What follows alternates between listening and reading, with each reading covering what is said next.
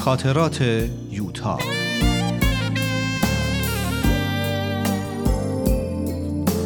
اثری از روحیه فنایان.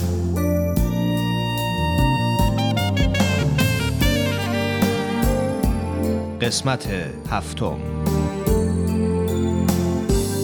سهشنبه بعد از ظهر. یه ساعت بعد هنوز گریم تموم نشده بود. هنوز داشتم گریه می کردم که دکتر نادری دوباره اومد. با این حالی که داری می‌تونی با پدر و مادرت ملاقات کنی؟ می‌خوای قبلا به اونا آمادگی بدم؟ نمی‌دونم. کنارم نشست دستم رو گرفت. چند دقیقه توی سکوت گذشت. سعی می کردم رو خودم و اشکایی که بی اختیار رو گونه هم سرازیر میشن غلبه کنم.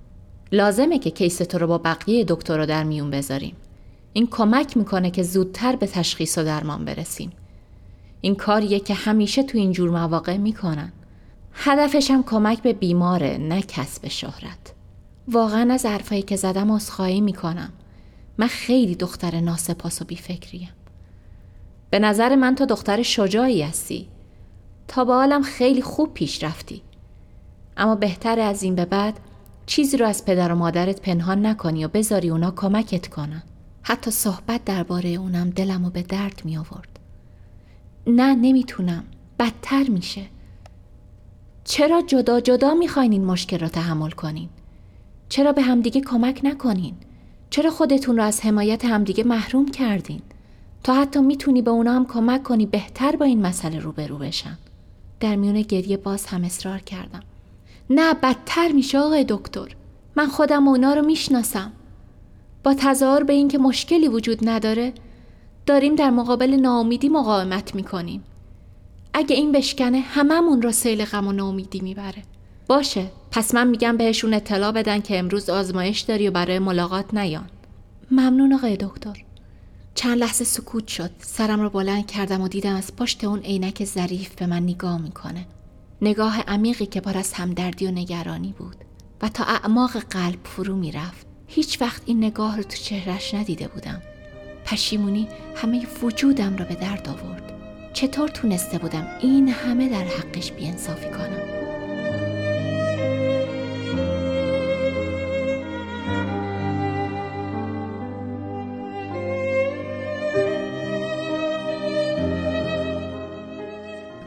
آقای دکتر ساسان. اسم من ساسانه. با من راحت باش. احساس کردم تمام صورتم سرخ شده. نمی‌تونستم اونو با اسم کوچیک صدا بزنم. به زحمت سعی کردم سکوتی رو که داشت طولانی می‌شد بشکنم. منو به خاطر حرفایی که صبح زدم ببخشید. فراموشش کن. تا مطمئن نمی شدم آروم نمی گرفتم یعنی شما منو بخشیدین؟ نگاه عمیقی به من کرد که قلبم را لرزوند. من تو رو ببخشم؟ بعد بلند شد و با همون لحن سرخوش همیشگی ادامه داد. به یه شرط. چه شرطی؟ که منو با اسمم صدا کنی. پزشکی شغل منه نه اسم من. و بدون اینکه دیگه به من نگاه کنه از اتاق بیرون رفت.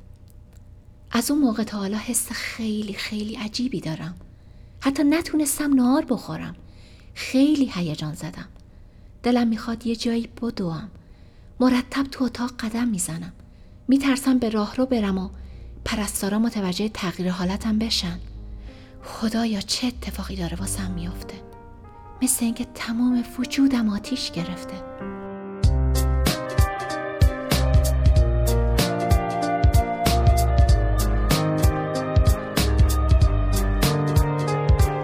چهارشنبه پانزده آذر.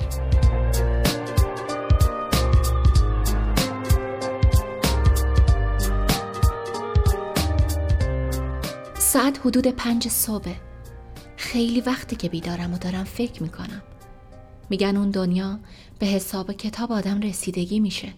مسلما منتظر نیستم شب قبل دوتا فرشته بیان و احوال دین و ایمونم رو بپرسن. منتظر اونم نیستم که خدا مثل یه قاضی بزرگ بشینه و دفتر اعمالم رو ورق بزنه و نمره های مثبت و منفیم رو جمع بزنه و معدل بگیره و برام بلیت بهشت و یا جهنم صادر کنه. نه. اما می‌دونم که به حساب و کتاب اعمالم طوری رسیدگی میشه. یادم پدر یه بار می‌گفت که تو اون دنیا اون چه به حساب میاد فضایل و کمالاتیه که تو این جهان به دست آوردیم. اگه به موقع خود این فضایل و کمالات رو کسب نکرده باشیم تو اون دنیا از نداشتن اونا عذاب می‌کشیم. جهنم ما همینه. البته بهشت ما هم همینه. اگه این فضایل رو کسب کرده باشیم. می‌گفت که حیات ما تو این دنیا مثل زندگی جنین در رحم مادره. جنین تو این دوره باید چشم و گوش و دست و پا به دست بیاره تا وقتی به دنیا میاد زندگی سالم و راحتی داشته باشه. اگه هر کدوم از اعضا انداماش درست شکل نگیرند بعد از تولد با مشکلات و رنجای زیادی روبرو میشه. البته خود جنین اینا رو نمی‌فهمه. نمی‌فهمه دست و پا و چشم گوش به چه دردش می‌خوره.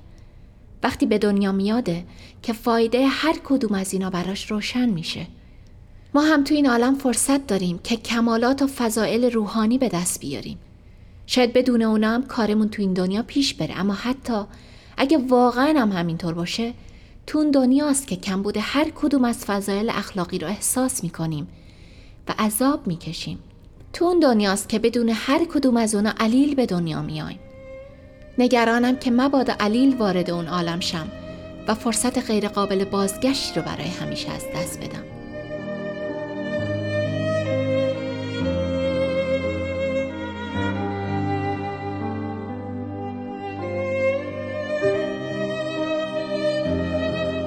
نکنه بمیرم بدون اینکه فضایل و توانایی های لازم برای زندگی تو اون عالم رو به دست آورده باشم.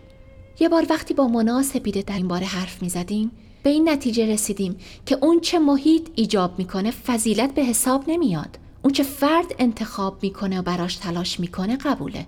راستگویی وقتی فضیلت به حساب میاد که امکان و یا وسوسه دروغگویی وجود نداشته باشه. در این صورت که فضیلته برای کسی که هیچ وقت انگیزه یا فرصتی برای دروغگویی نداشته راستگویی فضیلت نیست. عادته. چون اون رو انتخاب نکرده و براش زحمتی نکشیده. اگه واقعا اینطور باشه فکر نکنم فضیلتی کسب کرده باشم. یادم نمیاد هیچ وقت برای انجام دادن کار درست به زحمت افتاده باشم یا تلاش خاصی کرده باشم. همیشه برام درست عمل کردن راحت تر از اشتباه کردن یا گناه کردن بوده. ولی آیا کسی مثل من با کسی که توی محیط بد بزرگ شده و به واسطه شرایطی که داشته خلافای زیادی کرده فرقی نمی‌کنه؟ نمی‌دونم. فکر کردن درباره این چیزا چقدر سرگیجه آوره.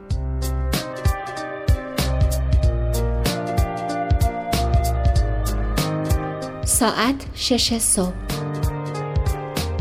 هنوز تا ساعت نو سه ساعت دیگه باقی مونده. فکر می‌کنم چیزی توی گفتگوی من و دکتر نادری ناتمام مونده.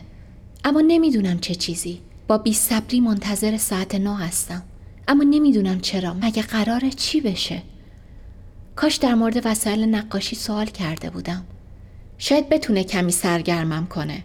کتابایی رو که پدر آورده تموم کردم. باید از اون بخوام بازم واسم کتاب بیاره.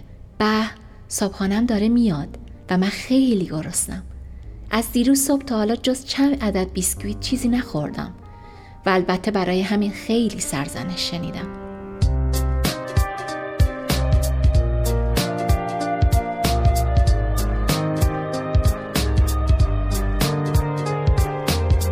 ساعت هشت صبح.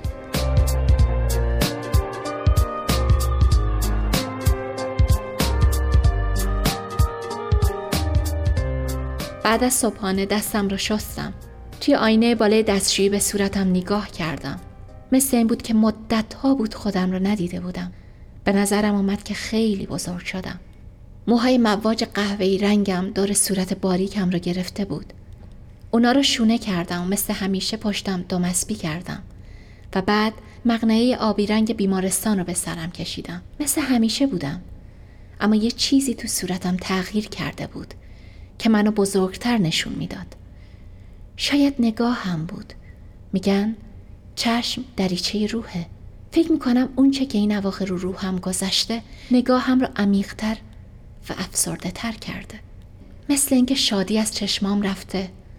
چقدر بیتابم. دلم می‌خواد می‌تونستم بیرون برم و روی برفا قدم بزنم. من هیچ وقت آدم صبوری نبودم. شاید این تجربه برای اینکه صبر و تحمل رو یاد بگیرم. چه کار سختی.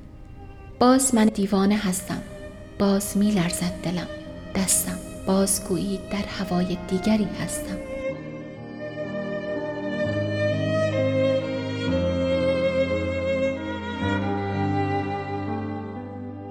یه ساعته که توی اتاق راه میرم و تعداد سنگای عمودی و افقی و معرب این اتاق رو به دقت شمردم.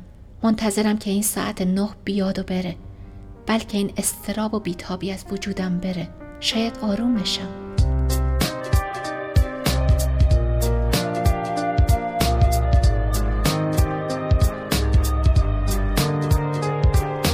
ساعت نه و ربع صبح.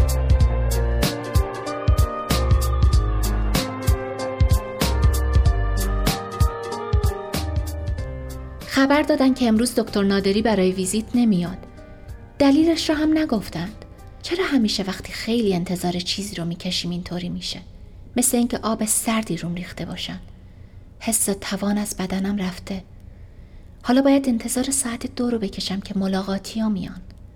مدتیه که کسی جز افراد خانواده به دیدنم نمیاد. شاید فکر می‌کنم من همونطور که قرار بوده به خونه برگشتم. فکر نمی کنم مامان و بابا راضی شده باشن که درباره بیماریم چیزی به کسی بگن. این کار امید خود اونارم از بین می‌بره. خیلی به دیدن دکتر نادری عادت کردم. وقتی یه روز به بیمارستان نمیاد واقعا جاش خالیه.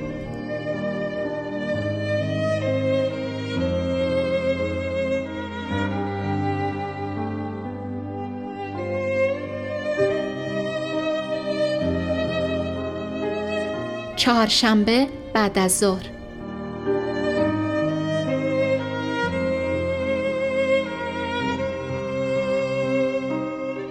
امروز اینترنتم قطع بود.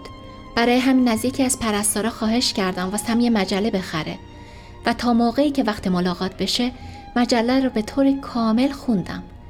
با همه تبلیغاتش. باورم نمیشه که منی که همیشه از کم بوده وقت مینالیدم حالا اینطوری وقت کشی کنم. چند تا داستان بیمزه پر از آه داشت. یه مصاحبه داشت با خانم دکتر فردوسی درباره اعتماد به نفس و یه عالم خبر درباره هنرپیشه ها که قرار چه فیلمی رو بازی کنن یا چه فیلمی رو بازی کردن. دلم می‌خواد فیلم سن پترزبورگ رو ببینم. بچه ها خیلی تعریفش رو می‌کنن. میگن خیلی خنده داره.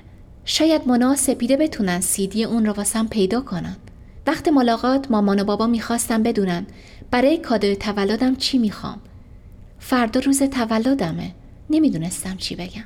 یاد وسایل نقاشی افتادم و گفتم که وسایل نقاشیم رو می‌خوام. البته اگه بشه. پدر قول داد که سعی خودش رو بکنه. مدتیه که هیچ کدوم درباره اینکه چرا موندن من تو بیمارستان انقدر طول کشیده. حرفی نمی‌زنیم. فردا درست 22 سالم میشه. 22 سالگی برای مردن خیلی زوده نه؟ نمی‌دونم اگه من هیچ علائمی از بیماری ندارم. چرا بیمارم؟ دکترها تو آزمایش های من چیزی می‌بینن که من خودم نمی‌بینم. نمیشه که اونا اشتباه کرده باشن؟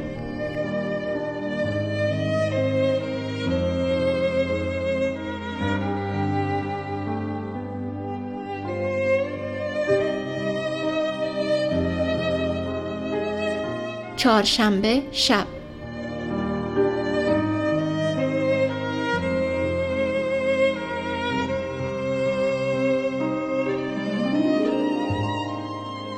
اینترنت وصل شده و من به همه جا سر کشیدم. ساعت یازده شبه. خانم نصر از ساعت نه تا حالا چندین بار بهم سر زده تا ببینه خوابیدم یا نه. هر بارم پرسیده که قرص خواباور می‌خوام یا نه. برعکس چند شب گذشته امشب خیلی خوابم میاد. شب به خیر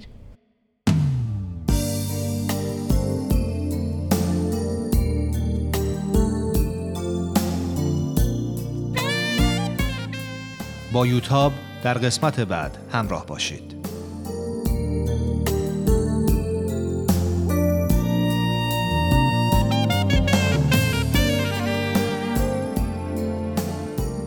این مجموعه با همکاری تولیدات رسانی پارسی و مؤسسه فرهنگی تصویر رویا تهیه شده است.